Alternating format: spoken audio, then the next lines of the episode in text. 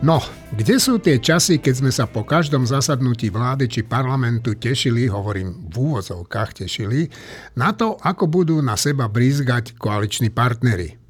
Nástupom vlády odborníkov tu začala byť z tohoto pohľadu celkom nuda a je to tak dobre. A treba povedať, že pánovi premiérovi za to humor nechýba a to je dobre tiež po svojej návšteve parlamentu vtipne okomentoval snahy poslancov rozhadzovať peniaze na spopularizovanie samých seba takýmito slovami, že mal som si e, radšej zo sebou zobrať kalkulačku. No, aj takto sa dá vtipne ukázať, čo sú naši volení zástupcovia zač. Teda nie všetci, ale väčšina. Je tu opäť podcast Týždeň s týždňom. Marina Gálisová, Martin Mojžiš, Juraj Petrovič, nebude, Štefan Hríb tu bude a ja, Eugen Korda, som tu tiež a ešte bude chýbať aj Tomáš Zálešák. No a my všetci, ktorí sme tu v tomto štúdiu, sa pousilujeme, aby ste sa pri jeho počúvaní nenudili. Významný americký generál Ben Hodges vyhlásil, že Rusko sme mohli a hlavne mali zastaviť už dávno, ale nebrali sme ho vážne. Teraz máme len jednu možnosť, ako eliminovať túto hrozbu a tým je jeho vojenská porážka. Podobný chýb sa demokratický zápas, e, západ dopúšťa aj pri hodnotení Číny. Je presvedčený, že do ukrajinských rúk, teda pán generál, sa musí vrátiť aj Krym. Pokiaľ ho nebude mať pod kontrolou, nebude v bezpečí Ukrajina. Hlavnou prioritou prezidenta Putina totiž vraj nie je Krym, ale to, aby ostal pri moci a prežil. No, Bachmut padol, ale v jeho okolí sa stále bojuje.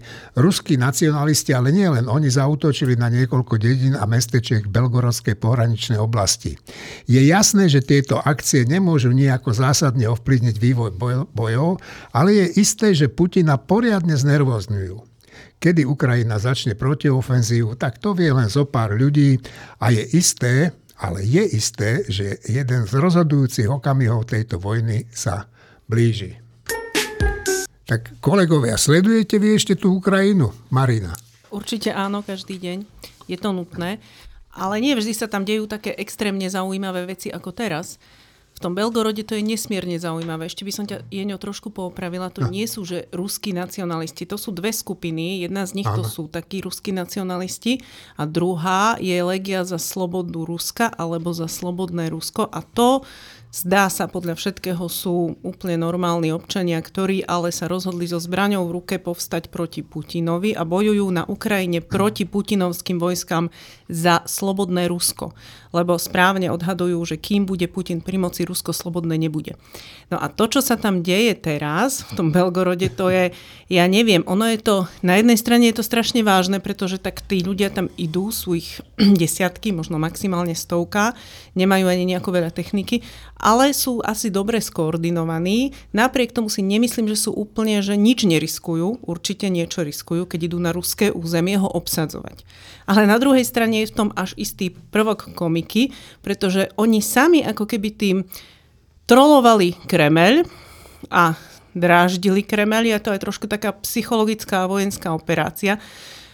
Videla som taký rozhovor, to bol s človekom z tejto jednotky Legia za slobodu Aha. Ruska a on povedal, to bol ukrajinský moderátor, sa ho pýtal, čo, ako, prečo tam išli a on povedal, no... Ako v televízii? Áno, bolo to ako v televízii, bolo to na internete zverejnené že nás tam zavolali sami občania Belgorodu, lebo oni už majú plné zuby vojny, chcú mier a im sa stala taká vec, že tam letel ruský bombardér a spustil v noci na spiaci Belgorod dve bomby. Aj na to je pravda. Hej? Uh-huh. A on tvrdil, no a títo občania pobúrení a už rozčúlení nám napísali list, že oni od nás potrebujú, aby sme ich prišli oslobodiť, aby sme urobili tam takú mierovú operáciu. No tak my sme prišli a sme tu a vyhlasu, vyhlásime tu teda tú Belgorodskú na, e, ľudovú republiku. A to bolo tak niečo neuveriteľné, lebo aj ukrajinskému moderátorovi, aj tomuto Rusovi, ktorý je teda nesmierne stanočný, trhalo kútikmi úst, lebo zároveň to bolo také, že aj komické, aj vážne. No a zaujímavé na tom je to, že Putin sa dlhodobo dovolával takých nejakých nárazníkových štátov, ktoré by Rusko oddelili od územia NATO. Tak ja si myslím, že je to spôsob, ako to urobiť. Také tie nárazníkové štáty, takáto Belgorod, Belhorodská, pravdepodobne už ľudová republika by mohla vzniknúť a takto pozd, pozdĺž celej hranice Ruska. Čo by sa stalo? Iba by viac regiónov Ruska bolo slobodnejších, a Putin by získal svoje nárazníky. Martin sa usmieval. Ja som mal pocit, keď, keď Zelensky robil to, to, to kolečko vlastne po celom svete, po Európe najprv a potom, e, že sa stretol s toľkými e, vrchný, vrcholnými predstaviteľmi rôznych dôležitých krajín, e, či ja som mal pocit, že, že to je nejaká diplomatická misia, kde on im hovorí niečo, informuje ich o niečom, čo má byť len na najvyššej úrovni, aby to bolo dôveryhodné z ich strany, aby bolo jasné, že to nie je mhm. spravodajská hra zo strany Ukrajiny. A hovorí im niečo, a to niečo by malo byť prekvapujúce pre Rusko, ale aby neboli prekvapené tieto krajiny.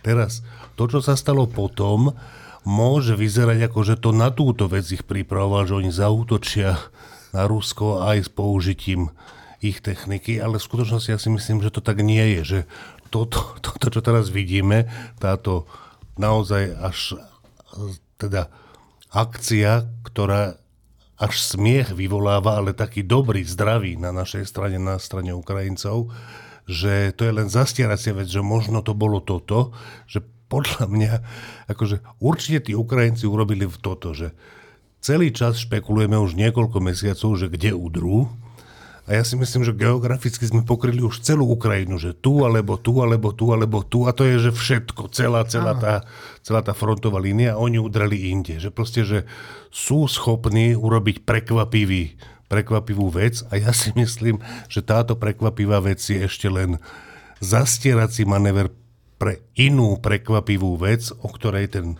Zelenský, myslím si, jednal so štátnikmi významnými no, po celom svete. Dnes som čítal e, nejaké vyjadrenie šéfa nejakej tajnej služby Ukrajiny, neviem akej, ktorý hovoril o tom, že kedy e, začne tá protiofenzíva a povedal, že budeme prekvapení, ako rýchlo to bude. Tak som zvedavý. Štefan.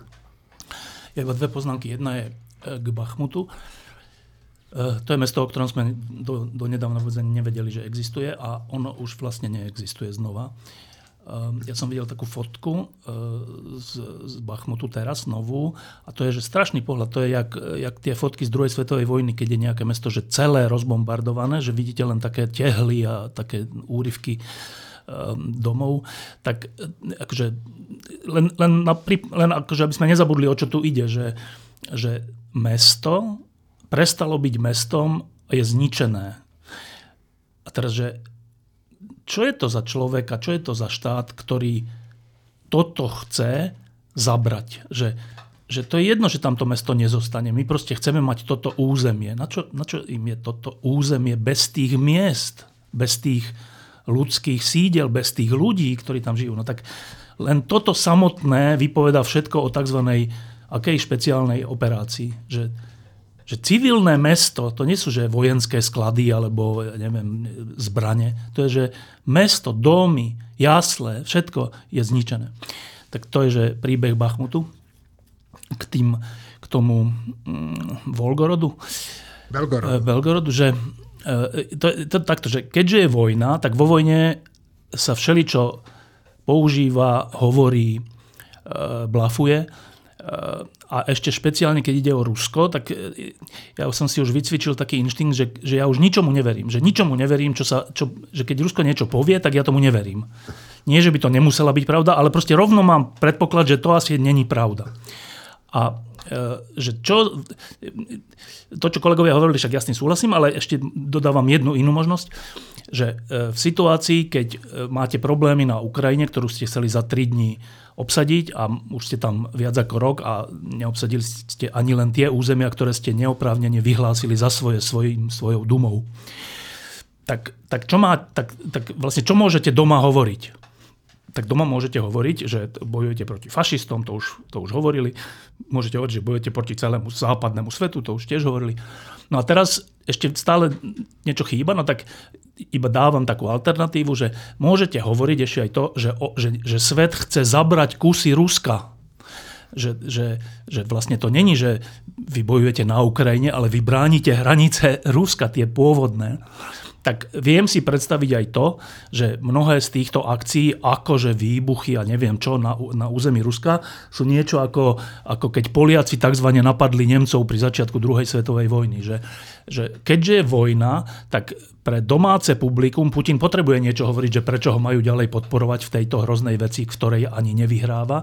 Tak si viem predstaviť aj to, že neviem, či práve táto akcia, ale že v tejto akože, klam, klamlivej krajine, klamavej krajine e, sa hodí všetko. Napríklad to, že vidíte, svet chce si otrhnúť kúsky Ruska a musíme sa brániť a preto buďte za Putina. Čiže to, to dávam len ako alternatívu k tým ostatným veciam.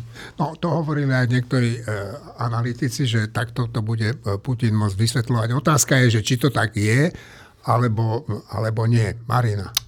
E, konkrétne táto legia za slobodu Ruska, ona existuje už dlhší čas a postuje rôzne príspevky. Oni bojovali na území Ukrajiny dlhodobo, čiže ja by som ani nepovedala, že toto je tá akcia, ale tie, to máš pravdu asi Štefan, že to úplne súhlasím, že mnohé tie útoky na sklady a podobne na logistiku Rusku, na ruskom území vôbec nemusia byť dielom Ukrajincov. Na druhej strane každá strana si to môže vysvetliť podľa svojich potrieb, takže môže to poslúžiť aj Ukrajincom. Tam bola ešte jedna dobrá otázka, lebo pýtal sa, myslím, že Zelenského niekto, že no ale títo TZV ruskí dobrovoľníci, veď oni majú ukrajinské zbranie, že vy ste im ich dali, alebo čo?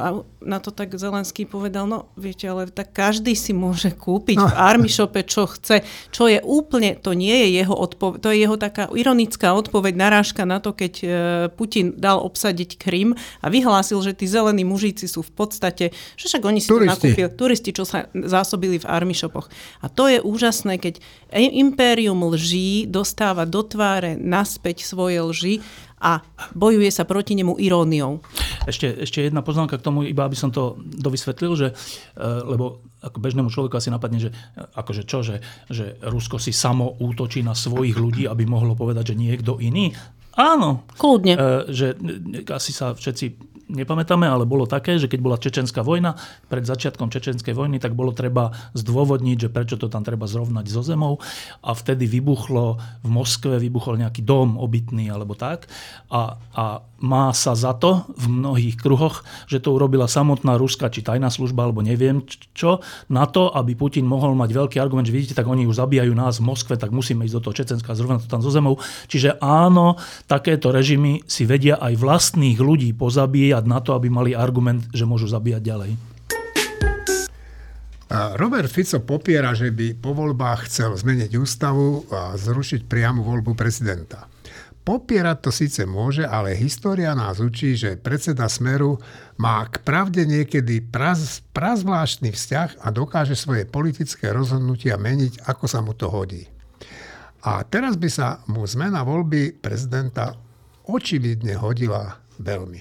Tak e, ja som o tom aj napísal článok a niektorí ľudia hovoria, že mi švitorí. Marina, nie, nemyslím si, že ti minimálne v tomto ti určite nešvitorí, Jeňo. To akože Fico sa inak ako prezidentom nemôže stať iba cez parlament. Ľudovou voľbou by veľmi pravdepodobne neprešiel a určite sa tým prezidentom túži stať. A to z tých dôvodov, čo si tam napísal, možno ani nie z toho egocentrizmu, ale to by mal tie právomoci a spôsob, akým by mohol zauručiť beztrestnosť svojim ľuďom, no ten je bezprecedentný.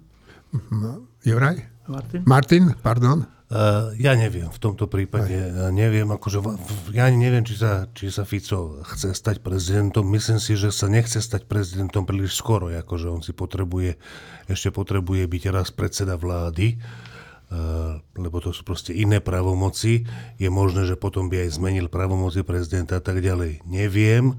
V každom prípade v tejto chvíli mi to viac prípada ako akcia tých ľudí, ktorí o tom rozprávajú. Demokrati čo je asi Hegerová partia ano. a Šeliga, ktorý ano. tam je, alebo nie. Ja, to už, ja už aj nie, nie som schopný, ochotný detaily sledovať. E, čiže neviem, či je to reálna hrozba.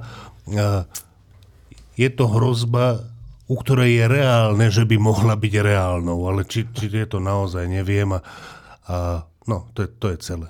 No, e, takto, že to je ale dôležitá vec, lebo je, je zrejme, že v priamej voľbe, tak ako sa na Slovensku deje, priama voľba prezidenta, tak už dvakrát za sebou vyhral lepší kandidát. A a to asi hovorí o tom, že priamou voľbou e, sa zvyšuje šanca demokratických kandidátov, než keď je to v parlamente, v ktorom môže vyhrať e, také zoskupenie, ktoré síce by muselo získať ústavnú väčšinu, ale aj to je možné, keď sa pozrieme na dnešné prieskumy. A vtedy je úplne dôležité, normálne, že vyvolať, skoro by som povedal, že paniku, že počkajte, tak vy, keby ste sa dostali k moci, tak fakt chcete zmeniť, chcete nám zobrať možnosť voliť si prezidenta, to je úplne, že správne to takto postaviť, aby sa toho zla zlákli. A mimochodom reakcie e, Smeru aj hlasu e, boli také, že jasné, že nie, my to nechceme, lebo vedia, že to je populárna vec voliť si prezidenta a to je podľa mňa úplne správne, že sa na to takto upozornilo. Ja neviem, ja si nemyslím, že si to niekto vymyslel, ja si myslím, že tie úvahy v smere najmä existujú, že tak ako by sme vlastne uchopili moc aj takú tú, čo sa týka milosti a ďalších vecí, no tak jedine cez prezidenta. No ale ako keď v priamej voľbe opakovane prehrávame, no tak čo keby sme to vrátili, budeme hovoriť o tom, že to je štandardné, no. že v parlamentná demokracia má to byť proste v parlamente, tak ako to Klaus hovorí mimochodom, tak ja si myslím, že taká úvaha tam bola a je úplne správne, že sa, že, že sa na to náhlas upozorňuje. Dnes vyšli také prieskumy verejnej mienky, som e, ich čítal a tam vyšli také zaujímavé veci, napríklad, že od okamžiku, ako sa pán Odor stal e, e, premiérom, tak stúpajú preferencia a obľúbenosť pani prezidentky. Štefan, ty si s Odorom robil veľký rozhovor pod lampou. Čo je na ňom také zaujímavé na tom človekovi? Tak najprv, že ten rozhovor sme robili včera, to znamená v útorok a e, jeho tlačená verzia vyjde teraz v novom týždni, v, v piatok a je myslím, že veľmi zaujímavý, lebo je taký osobný ten rozhovor, že to je iné ako to, že čo bude robiť vláda, aké rezorty a tak. Je to také, že prečo to vlastne, čo, prečo vlastne prijal takúto zodpovednosť, čo to vlastne v jeho živote znamená a tak. No a k tej tvojej otázke, e, to je úplne prirodzené, že, že stúpla popularita prezidentky, hoci popularita je také, také slovo neúplne pekné, eh, lebo keďže ona tú vládu eh, iniciovala a menovala, a vyberala do veľkej miery, však aj o tom je ten rozhovor s Ludomodorom, tak, tak keďže tá vláda pôsobí pokojne a rozumne zatiaľ, najmä cez predsedu vlády, tak, tak ľudia si to proste však logicky spojili s tým, že takto je výber Zuzany Čaputovej, čiže asi robila dobrý krok, tak, tak to, je, to sú body pre ňu, to je v poriadku. K samotnému Ludovi Odorovi, tak e, však on je náš dlhoročný aj troška prispievateľ a trošku kamarád a Martin s ním troška konzultoval jeho knihu a, a všeličo. Čiže to není pre nás neznámy človek, to hovorím hneď vopred, aby bolo jasné, že prechovávam k nemu aj normálne, že sympatie ľudské, že to je, že to je, že to je neviem, či kamoš, ale že milý človek, že milý, rozumný človek. No a že, e, že čo je na ňom ako predsedovi vlády e, zaujímavé, tak ja som včera mal po hodine a pol rozhovoru s ním takýto dojem, že poprvé uh, uvedomuje si, že není, nemá veľké oči, že uvedomuje si, že to je na krátky čas, že veľa toho stihnúť nemôžu, e, netvári sa ako majster sveta. Tvári sa ako Ludo Odor, tak ako som ho poznal dlhé roky dozadu. Po druhé, aj tých 5-6 mesiacov je odhodlaný využiť na, na nejaké zmysluplné veci. Napríklad tam povedal, tak to je asi detail, ale dôležitý, že to, to, to, to, čo my robíme, že vedcom dáme nejaké granty a potom priebežne ich furt kontrolujeme, že či to robia dobre, zle, neviem čo, a potom na, tým ich tak zbrzdíme a znechutíme, že ani nežiadajú o tie granty a tak. A že my to teraz ideme zmeniť, že na začiatku im dáme grant s tým, že musia predložiť ten projekt a skontrolujeme to na konci, že či to vôbec, e, či to splnili ten, toto zadanie. Ak nie, tak potom budú nejaké dôsledky, ak áno, tak, tak to je úplný detail, taký, že mikromanagement, ale týmto druhom, e, týmto druhom úvah alebo rozhodnutí e, sa tá vláda podľa mňa správnym spôsobom e, chová. Napríklad povedal, že, pri, že oni teraz budú musieť pripraviť rozpočet a to, a to dokonca no. dva, lebo ako vláda s dôverou musia pri, teda pripraviť rozpočet, ktorý ešte nemá tie obmedzenia dlhovej brzdy, ale ak nedostanú dôveru, tak súčasne budú musieť pripraviť rozpočet okresaný o 7 miliard eur. 7 miliard eur je také okresanie, že to sa v zásade nedá urobiť. Že 7 miliard je, že to by sa muselo že prestať vyplácať dôchodky, alebo ja neviem, že... To som že, proti, to som um, proti. Že, no proste, že ale Ludo Odor ako ekonóm mi povedal, že nie, že to sa dá. Že my proste pripravíme dva rozpočty, nie jeden, ale dva. A, a ten, ten osekaný, jasné, to, to sa normálne dá. Pozrieme si položku po položke, výdavky po výdavku, príjmy po príjme a my to normálne pripravíme. Že, a ja som, že počkaj, ale to sa, to, akože čo, že to, to akože poviete ľuďom, že pozrite sa, takýto je rozpočet, tak všetko, toto všetko vám teraz my skrešeme, však to potom, to potom bude znamenať, že všetci ľudia povedia, že tá Čaputová, čo to to dala za vládu, ktorá nám chce všetko zobrať. Že, a on že nie, nie, nie, to je úplne v poriadku. My nepovieme, že to tak musí byť. My povieme, že zo zákona my pri, pri, takto, toto sme povinni predložiť, my to predkladáme a budúce vlády nech si vyberú, že tie vlády, ktoré vyjdú z volieb, nech si vyberú, ktoré z toho príjmu, nepríjmu a tak. A to je úplne, že dobrý prístup, hoci je to, že veľa práce, lebo vy, pripraviť, že dva rozpočty vlády, ktorá nebola vládou a ľuďmi, ktorí neboli ministrami, je úplne ťažké. A, a on sa vôbec, Ludo Odor sa vôbec netváril akože martýrsky, že je, čo nás to teraz hrozné úlohy čakajú. On, ja som sa ho napríklad pýtal, že počkaj, že ty sa tešíš teraz, že do práce, keď ráno vstane, že idem na úrad vlády, že to je že príjemná vec, že, že to sa... On že áno, že ja by som nerobil prácu, ktorá by ma nebavila, že strihať meter, že kedy to už skončí. že naopak, že mňa to úplne že baví. Dobre, a posledná vec, um, som sa opýtal, že tak ako za tých 30 rokov, čo sledujeme všelijakých politikov, ktorí sú najprv akože málo známi a potom sú veľmi známi a potom sú ministri a premiéri a že ja, čo to s nimi robí, tak som sa opýtal, že, že či, či to pociťuje, že čo to je, on je 9 dní, 10 dní je premiérom. Tak, že, či to je nejak, že, čo je to čaro toho? povedal, že áno, že on to úplne že chápe tých ľudí, že sa zmenia k horšiemu, lebo že veta, ktorú najčastejšie počuje za tých 10 dní je, že, že, že Panodor, bude to tak, ako vy poviete. A on si že čo, akože, čo ja poviem, však ja, ja som, není král, ale že to je najčastejšia veta, ktorú za posledných 10 dní počul a že to pre nejaké povahy asi je strašné pokušenie alebo niečo. No.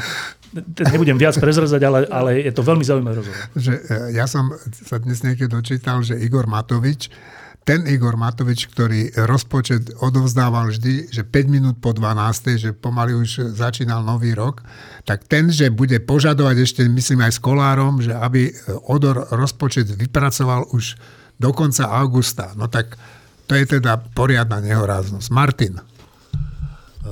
Ja si myslím, že v každej krajine, na Slovensku rovnako, existuje veľké množstvo ľudí, neviem to odhadnúť rádovo, ale veľké množstvo ľudí, ktorí sú ľudia so, s veľmi správnymi názormi, so, s správnym charakterom a tak ďalej, ktorí nie sú verejne známi. Proste nie je ich vidno, nie sú, že vie to ich okolie. A ja sám poznám viacero takých ľudí, že som potom, vždy keď sa s nimi zoznámim, keď to nie sú ľudia, ktorí už dlho poznám, tak som úplne prekvapený, že to jak je možné, že človek s tak jasnými, správnymi názormi, že kde sa vzal a, ich sa ve, a stretávam ich opakovane ako nových ľudí. A teraz to, čo si myslím, že je vynikajúce, čo priniesla tá úradnícka vláda, že takíto ľudia sú zrazu viditeľní že tak o Ludovi Odorovi to, aký on je, vedelo jeho okolie desiatky rokov.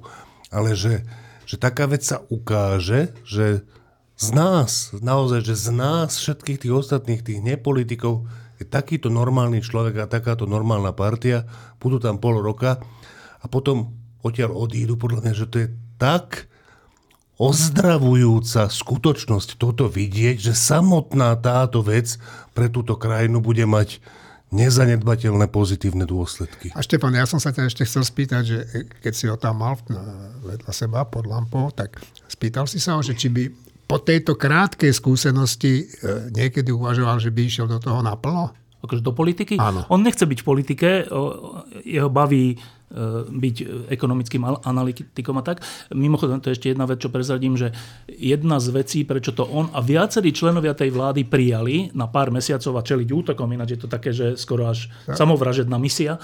Takže a to je úplne že zaujímavé a, a cynici tomu nebudú veriť. Ale ja som sa to pýtal, on mi to potvrdil, že jedným z dôvodov, prečo to prijali je, že proste keďže prezidentka má tú povinnosť e, zostaviť takúto vládu, keď väčšina nie je schopná si zvoliť, e, teda nie je schopná vytvoriť väčšinu v parlamente, keďže má tú povinnosť, no tak, e, tak, tak si predstavte tú situáciu, že má tú povinnosť, ale nikto by tam ne, ne, nešiel. Že oslovi, tisíc ľudí by ošlo a všetci povedali, že ja tam nejdem na 4 mesiace.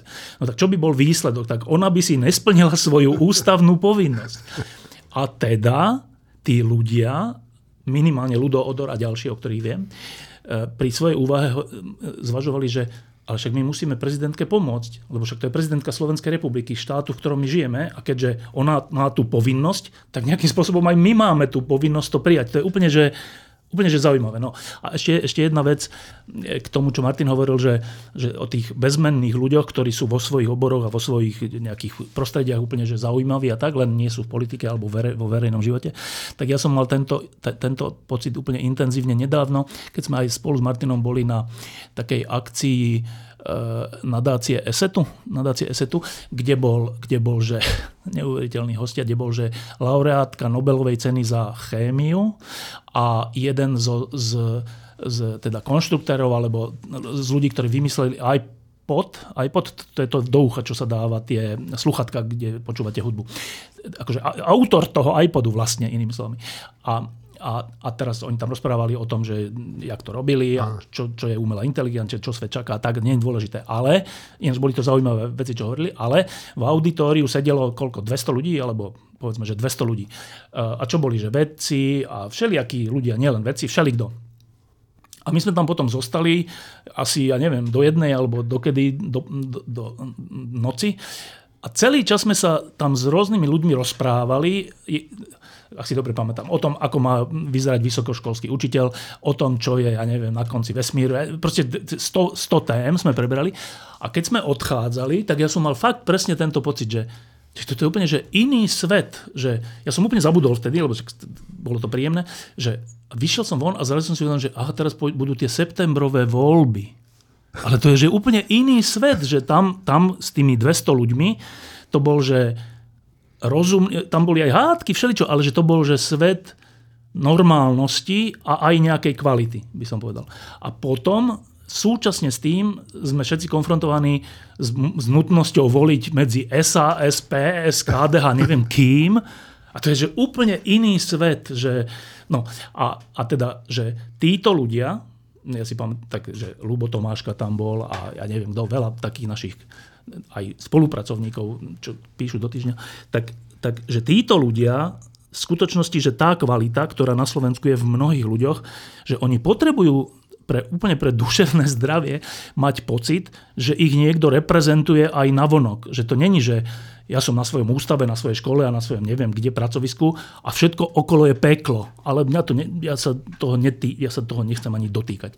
Že z tohto hľadiska ja úplne podpisujem, že tá vláda, vláda ľuda Odora môže byť pre týchto ľudí normálne, že povzbudením na to, že aby tu žili, že aby neodišli odtiaľto, lebo sa ukáže, že takíto ľudia kvalitní dokonca môžu tvoriť vládu. Čo je že neuveriteľná vec. Martin, dnes, predstačia, ja neviem, či to vôbec môžem spomenúť, však keď nie, nebudeš o tom hovoriť, si hovoril taký zaujímavý príbeh so svojimi dvomi študentami, ktorý sa svojím spôsobom dotýka toho, čo hovorí Štefan. To sa mi stalo včera, úplne neuveriteľná vec, že teraz je už skúškové obdobie a vo štvrtok boli prví študenti na skúške, takí dobrí, o ktorých som mal pocit, že tí majú... Jedničkári. Áno, áno, áno.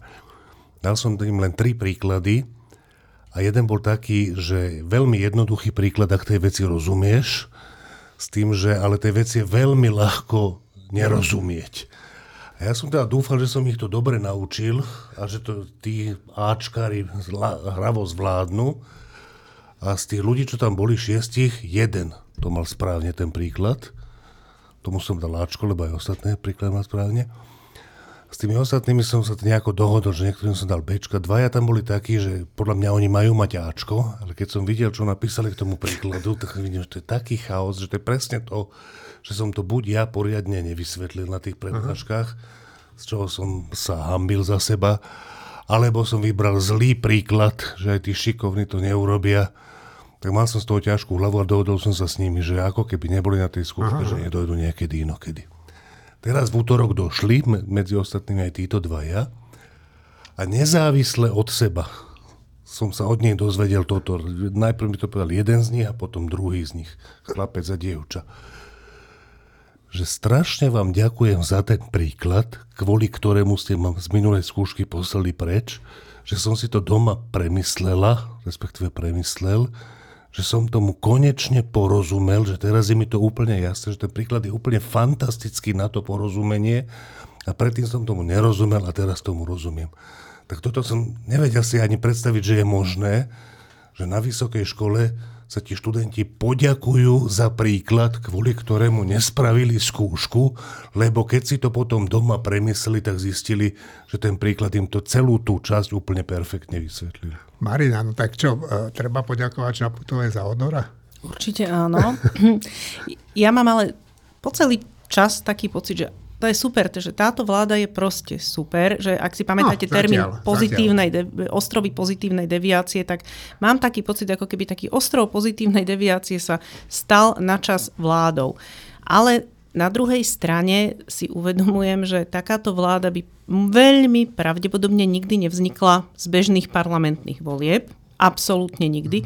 A tým pádom to u ľudí úplne normálnych, práve že u ľudí s veľmi dobre nastavenými názormi, ktorí sú úplne zorientovaní a morálne sú v poriadku, tak vyvoláva to dokonca aj u nich určité znechutenie z demokratického procesu, ktorý nikdy nedojde k takýmto výsledkom. Nikdy, doslova nikdy. A už som počula od nich také, že no takáto vláda by sa nám zišla aj na dlho, že na čo nám budú tie parlamentné voľby. A ja mám vždy taký pocit, že my pre naše duševné zdravie a pre zachovanie úcty k demokracii, lebo nič lepšie neexistuje, si musíme uvedomiť, že svojím spôsobom i táto vláda vzýšla z demokracie, pretože je Áno. menovaná demokraticky zvolenou prezidentkou, dokonca ľudovo zvolenou prezidentkou a že je to jeden z mechanizmov demokracie, nie je to niečo, čo je mimo demokracie ani proti nej a nemalo by nás to naladiť proti demokracii, aj keď si človek niekedy nemôže pomôcť. Martin?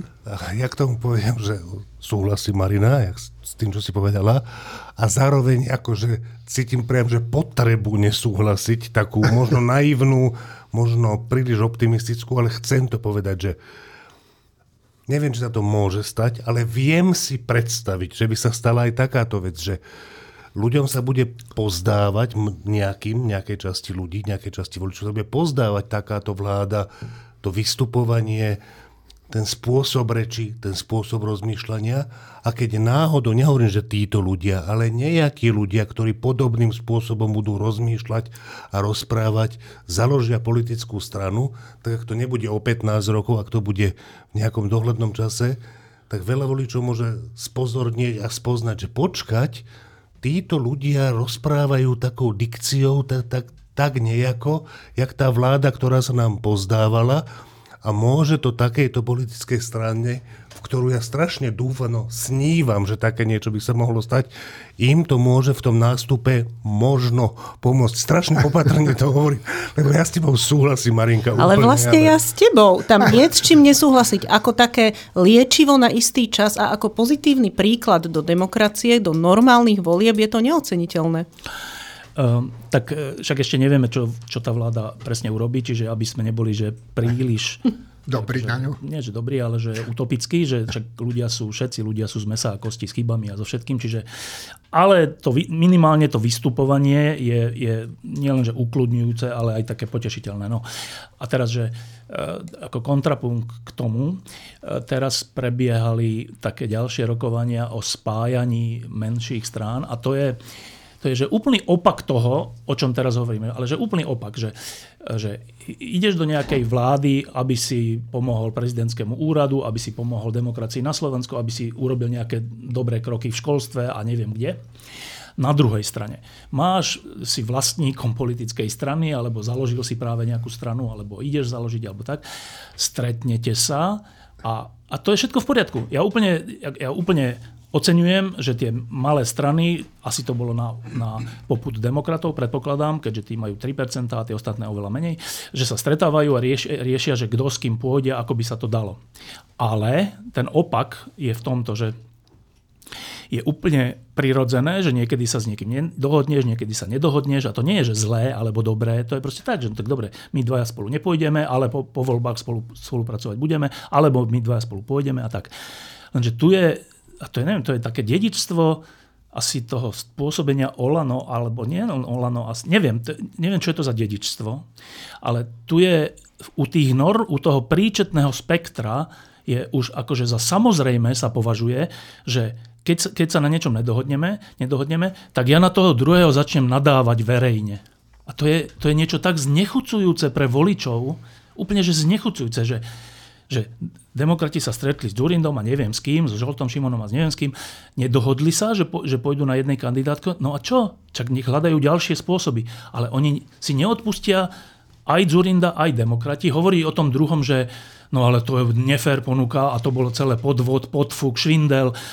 To čo, že toto keď povedia, že čo si oni myslia, že že aký bude efekt toho, že aha, že ľudia povedia, no tak keď to bol švindel, tak my ťa budeme voliť, lebo teba chceli ošvindlovať, ale to tak vôbec nefunguje. Však ľudia sa na nich pozerajú ako na celok, ako na tú, tú demokratickú časť a ak tá demokratická časť nie je schopná akože aspoň medzi sebou nejakej že empatie alebo prajnosti, no tak, tak ich nebudú ľudia voliť.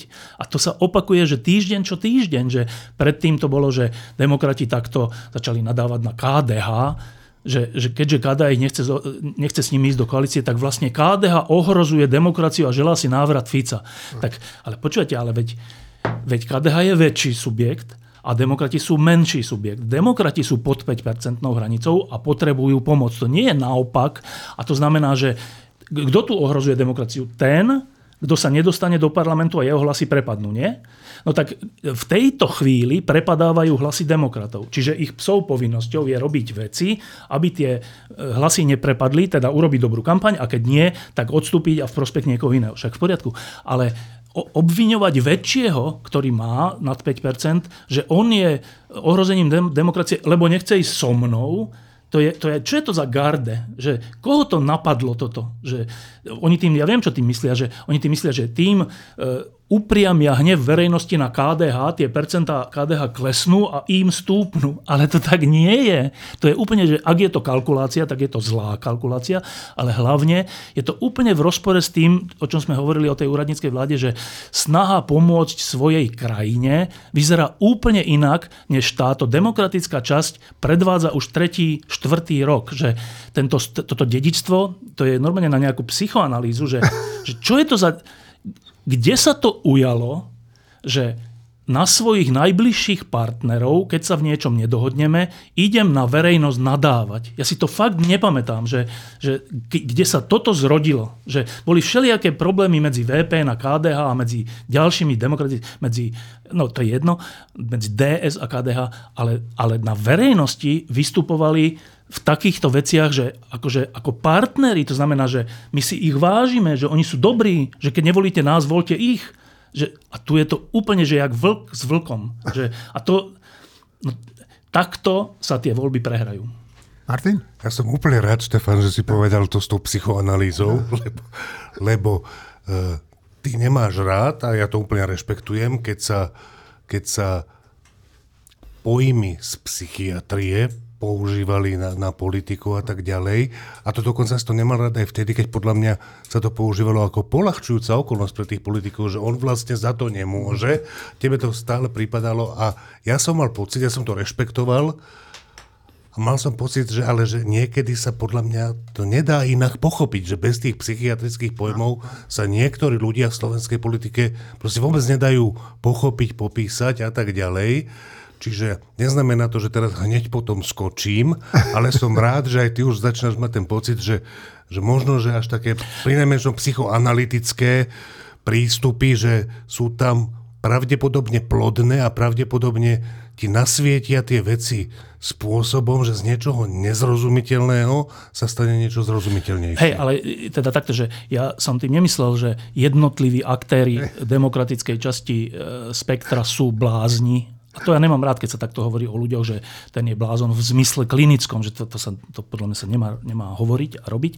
Ale e, ta, to, myslel som to tak, že keďže je to, ši, keďže je to tento spôsob, e, neviem, to není ani robenie politiky, tento spôsob spolunažívania alebo partnerstva, e, keďže je tak široký, to není, že jeden človek, dvaja, že to robí skoro každý, v tej demokratickej časti, tak je to pre, podľa mňa hodné toho, že to, to, to znamená, že to není jeden nejaký vyšinutý jedinec, ktorý takto koná, ale že to je že všeobecný prijatý vzor. A mňa by zaujímalo, že čo viedlo túto časť demokratického spektra k prijatiu tohto vzoru. Lebo ten vzor je podľa mňa proti prírode, by som povedal, že, že intuitívne si myslím, že keby mi niekto také niečo povedal, tak by som povedal, že ale to je blbo, však tým si budeme škodiť. Ale oni to prijali, že to není blbo, že môže svojho najbližšieho partnera urážať, ničiť a neviem čo, keď urobí niečo, s čím ty nesúhlasíš. A to, to mi príde hodné nejakej analýzy. Marina? No, chcel by som povedať, že áno, je to proti prírode, ale veľa vecí sa deje, ktoré sú proti prírode. Ako povedal môj svokor, ktorý je ináč múdry človek a keď vyšiel z takej tej pandemickej poloizolácie, ako dôchodca povedal zrazu, že ľudia spolu zabudli normálne hovoriť. Tak, tak, ľudia tak. spolu normálne už nevedia komunikovať. A toto sa podľa mňa stalo z hora, a je to dedičstvo Oľano, ale tam hore sa komunikovalo, veď oni sa stretávali, čiže tam nie, že by nekomunikovali, ale z dola ich zároveň živí toto, tá, zá, tá zábudlivosť ľudí, že prestali sme používať normálne seba záchovné komunikačné vzorce, kľudne považujeme že to navzájom, že sa žerieme za normálne. A toto živí u politikov tú takú mienku, že ono je v poriadku kydať na druhých. Ono je v poriadku, že keď druhému dám po hlave, že ja tým povyskočím vyššie. Pritom pravda je presne naopak. Iba e, ešte doplním takú informáciu, aby ľudia vedeli, o čom hovoríme, že to stretnutie tých menších strán bolo o tom, že, že teda demokrati prišli s tým, že oni sú ochotní aj nebyť lídrom tej spoločnej kandidátky, alebo tak v zmysle, že ten človek, líder by nemusel byť z demokratov, ale aj z niektorej z tých iných strán s podmienkou, že, že že teda bude mať, budú mať demokrati právo to súhlasiť alebo nesúhlasiť s navrhnutým človekom. No a však to znie tak pekne, nie? Že však, no, lenže to znamená, že, že by to nemohol byť Zurinda, keďže s ním sa rozišli zlom ešte predtým, že teda tá podmienka, že musí, musia to odsúhlasiť, vlastne bola potom vnímaná, predpokladám, tzv. modrými, ako že to je proti nám, lebo vlastne vy, vy nám neodsúhlasíte Zurindu, tak vlastne to je fal, falošné. Ale v tomto prípade sa zase zastávam demokrat, to nie je falošné, že keď oni naozaj povedali, že nemusia, ja som tam nebol, ale keď oni naozaj povedali, že nemusia byť na čele tej kandidátky spoločnej, tak to je dobré gesto, že najsilnejšia strana nemusí mať lídra tej kandidátky, ak to tak bolo, ale zo všetkých vyjadrení to tak vnímam. Ale znova to narazilo, no to je proste hrozné. Tu všetko u týchto demokratických narazí na, akože, neviem, či je to sebectvo, ale na ja. Že, že, a to fakt oni si neuvedomujú, že toto fakt ľudí nie, že nezaujíma, ale, ale že irituje, že, že počkajte, vy ste sa nedohodli, lebo ten alebo onen má mať predsedu, alebo naopak so súhlasom a nesúhlasom. To sú tak nezrozumiteľné veci voči Ficovej, voči Ficovej vete, že my prestaneme dodávať zbranie na Ukrajinu. To je zrozumiteľná vec. Hrozná, ale zrozumiteľná. A títo riešia úplne, že nezrozumiteľné veci. No tak takto sa to prehrá. No, e, ja keď sa začalo hovoriť o tom spájaní malých strán, tak som e, na jednej strane si hovoril, že fajn, tak spojte sa, ale na druhej strane som sa presne tohoto, čo tu všetci teda hovoríte, bál. Že pri tom spájaní budú na seba vyťahovať také e, vedra špiny a všeličoho možného, že nakoniec toho spájania nebude nič. Martin. Ono zatiaľ nevyťahujú vedra špiny. No, akože, tak... akože keď sa vyjadrí nať, to je ináč veľmi dobré zasa, že keď nať otvorí ústa, tak spoznáme, že aha, toto je nať. Celé NATO a celý správny vzťah Ukrajine, to je tiež nať, ale vždy Vždy je užitočné, keď ten človek otvorí raz za čas ústa a povie, čo je v ňom. Ja ešte keď už ideme do tých detajlov, tak asi treba povedať toto, že to, jednali tam tri strany, z ktorých jedna prišla s tým, že sa to má robiť podľa preferencií, ktoré ona má najvyššie. Ale ona má preferencie nejakých 3,5 podľa posledného prieskumu, ako, a ako je pomerne dôveryhodná agentúra, že, že tam tie predpovede a s výsledkami volieb sú v, dobre, v dobrej korelácii. Žoltovi, Žoltova Šimonová strana má tiež nad 3%. To znamená, že tam toho pol percenta je v rámci štatistickej chyby pri tak malých pri tak malých. No ale videl som nejaký prieskum, kde mali oveľa, oveľa menej. Posledný prieskum, ktorý, ktorý bol v, v májový, teraz v okolo tých jednaní, tak jedni mali 3,5 zhruba, druhý mali 3, obidvaja nad 3 a Zúrindová strana ešte len vznikla, to znamená, že nebol čas, aby... To znamená, že operovať týmto je také diskutabilné a celé je to teda zvláštne. Druhá vec je, že áno, že oni by sa mali spojiť, ale spojenie týchto troch strán proste to nemôže byť. To, to je, že, že nestabilná vec 100%. Pro Žoltovi Šimonov je úplne zrozumiteľné, keďže tam on sa snaží dlhodobejšie budovať nejakú maďarskú, neorbánovskú stranu. No nie je len maďarská. No, v skutočnosti... Maďarské fórum je, no? No tak áno, Maďarské fórum, áno. je základ a v skutočnosti Most Heat uh, sa uká... proste Most Heat ukázal, že to nie je...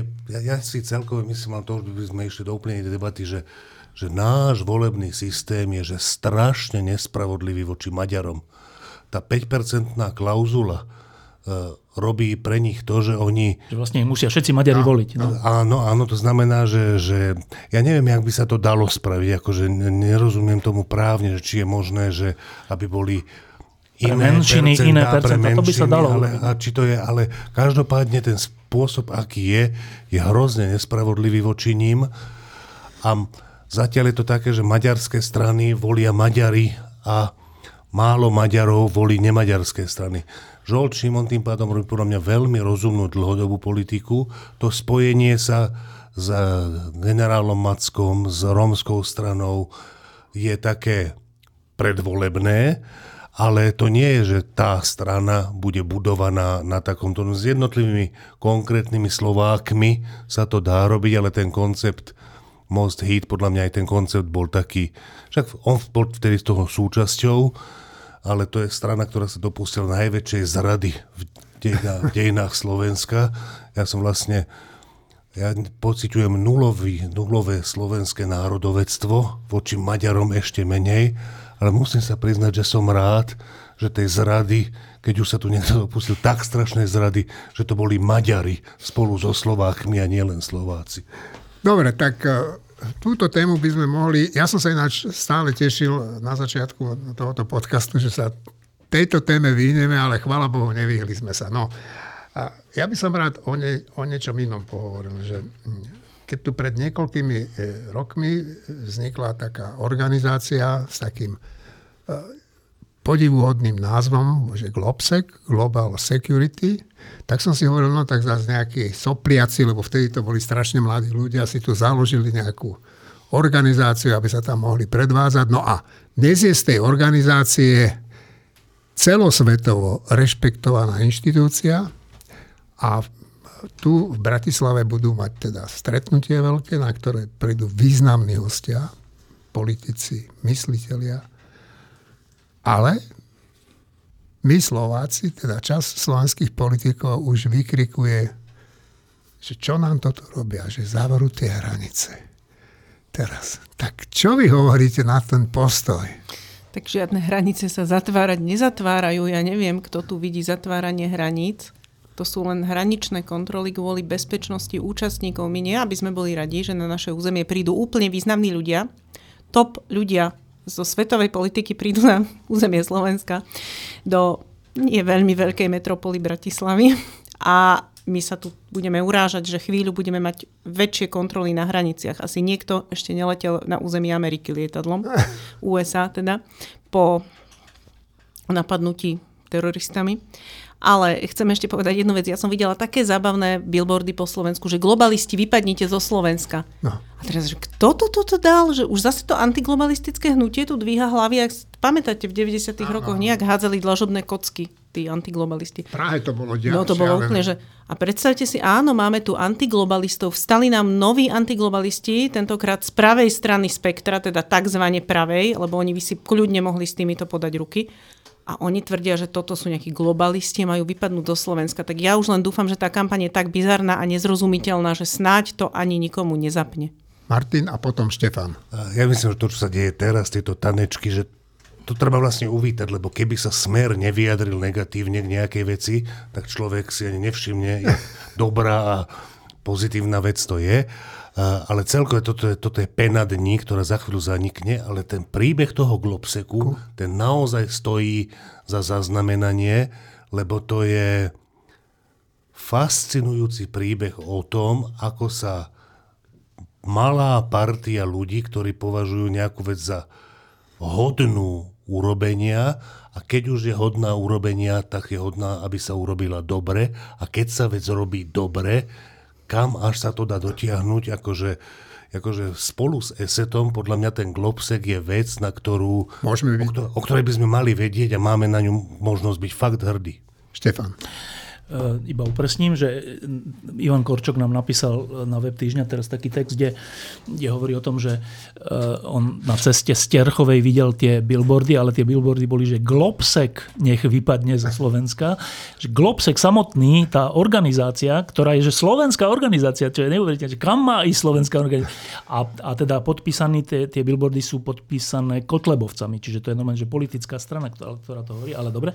E, No, k tým, k tým hraniciam zase iba na upresnenie, že e, v dôvodovej správe, to tam Ivan Korčok píše v tom texte, tých opatrení je, že v týchto dňoch bude nejaké stretnutie motorkárov, Angels nejaký, neviem aký Angels, a že to je bezpečnosť. Hell, Hell Angels, a že to je nejaké riziko a kvôli tomu to treba kontrolovať. Čiže ani nie je to kvôli Globseku, ale samozrejme na, na samotnej konferencii Globseku, keďže tu bude francúzsky prezident a podobného rangu ľudia, tak ja neviem, že e, dobre, tak my sme, ako Slovensko je taká dedina, ale teda len upozorňujem pre tých, ktorí, e, ktorí ta, s takýmito vecami nemajú skúsenosti, tak každý e, takýto, tak, každá takáto konferencia, keď je v Mníchove, alebo keď je summit na to v Prahe, alebo keď je hocičo takéto, tak v tom meste a v okolí sú veľké bezpečnostné opatrenia z rozumných dôvodov. To nie je preto, že, že tie štáty alebo tie krajiny alebo tie, tie mestá chcú obmedzovať svojich ľudí.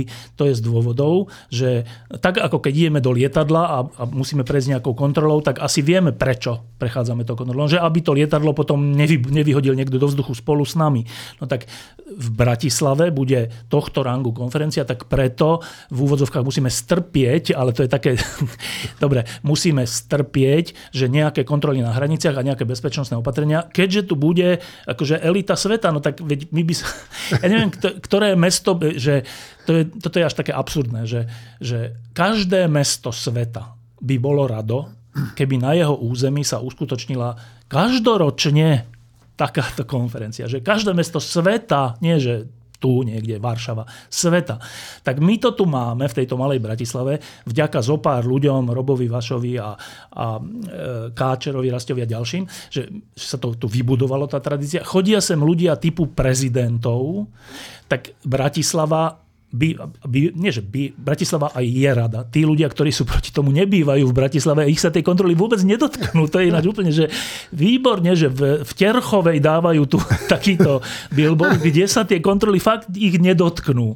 No, čiže, čiže podobne ako Martin si myslím, že e, Globsec a, a ESET a tých firiem alebo tých úspechov nie je až tak veľa, takých tohto rangu svetového na Slovensku, že, že, že ten Globsek do toho patrí a že ja, ja teda e, akože smekám klobúk pred týmito mladými ľuďmi, dnes už 40 ktorí to začali a dotiahli to až do tejto svetovej podoby.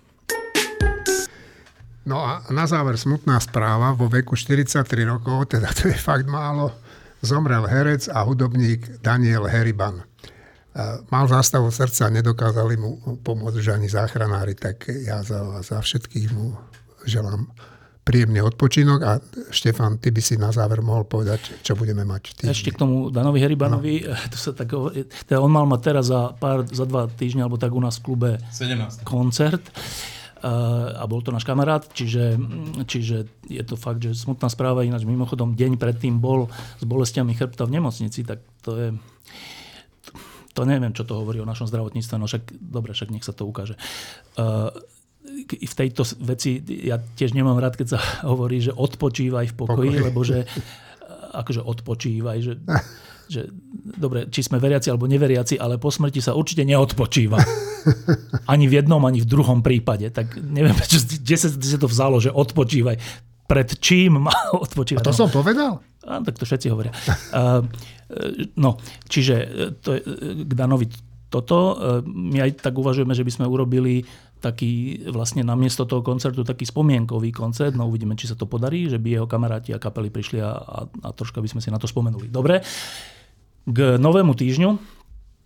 Nový tlačený týždeň, ktorý vyjde teraz v piatok, je zase taký akože nabitý. Tak jednak je tam e, prepis toho rozhovoru s ľudom Odorom, veľmi zaujímavý. E, s predsedom vlády o tom, čo sa dá ešte zachrániť a to predosiela vlastne celú titulkovú tému. Cel, titulkovou témou Nového týždňa je otázka, že či ešte môžeme zachrániť demokraciu tu na Slovensku, ale ono sa to týka vlastne aj celého západného sveta. A tak je aj zostavená tá téma. E, na úvod píšeme my s Martinom o tom, čo my tu na Slovensku môžeme urobiť v konkrétnych krokoch a čo sa ešte dá zachrániť. E, potom je tam e, veľký rozhovor s ktorý urobila Marina s, s Billom Kristolom. Bill, Kristolom. Bill Kristol je legendárny americký akože konzervatívec alebo republikán, ale nie republikán trumpovského typu, ale ešte taký ten klasický republikán, ktorý strašne sa obáva toho, čo Trump prinesie, ak by znova vyhral a hovorí o tom, čo by sa malo robiť, aby nevyhral. A to je veľmi zaujímavá vec z hľadiska toho, že čo sa dá s demokraciou robiť. A potom tam ešte máme Esej. text, esej Tomáša, Tomáša, Tomáša Zalašáka, tiež na túto tému. Áno, na túto tému. Dobre, čiže to je téma, e, úplne výživná a e, na konci máme takú fotoreportáž, čo je úplne také, znie to bizarne, ale pekná, o brnenských vodojemoch. To sú strašne krásne Áno. technické pamiatky, ktoré náš kolega Marian Jaslovský Jaslo nafotil úplne excelentne. Dobre, a ešte tam je niečo také nosné. Aha, Juraj Petrovič ešte píše prvý diel e, nejakého pár dielného seriálu o, a dobre si to pamätám, prvej vesmírnej stanici? Prvá vesmírna stanica americká či všeobecne? Skylab, áno, americká. Americká. Čiže... Nie, nie, prvá, prvá americká a prvá vôbec. Vôbec, to je to, jak je teraz tá vesmírna stanica, ako sa volá? International... Nie, nie, ISS, či čo? ISS. Tak toto bola predtým ešte, Hej. že ako to vzniklo, čo to bolo. A tak to je. Juro Petrovič, ešte niečo? Ešte je tam od uh, Norberta Žilku článok o botulotoxíne, čo je úplne úžasný vedecký článok napísaný úplne živým jazykom. Ak ste náhodou sa niekedy pýtali, že prečo ten botulotoxín, čo je vlastne jed, sa tak používa v medicíne aj v kozmetike, tak sa, sa dozviete. Dobre, čiže to je uh, nadúpaný nový týždeň. Dobre, no ja si myslím, že by sme mohli skončiť a skončiť tak ako vždy. Sláva Ukrajine. Herojom, Herojom sláva. sláva.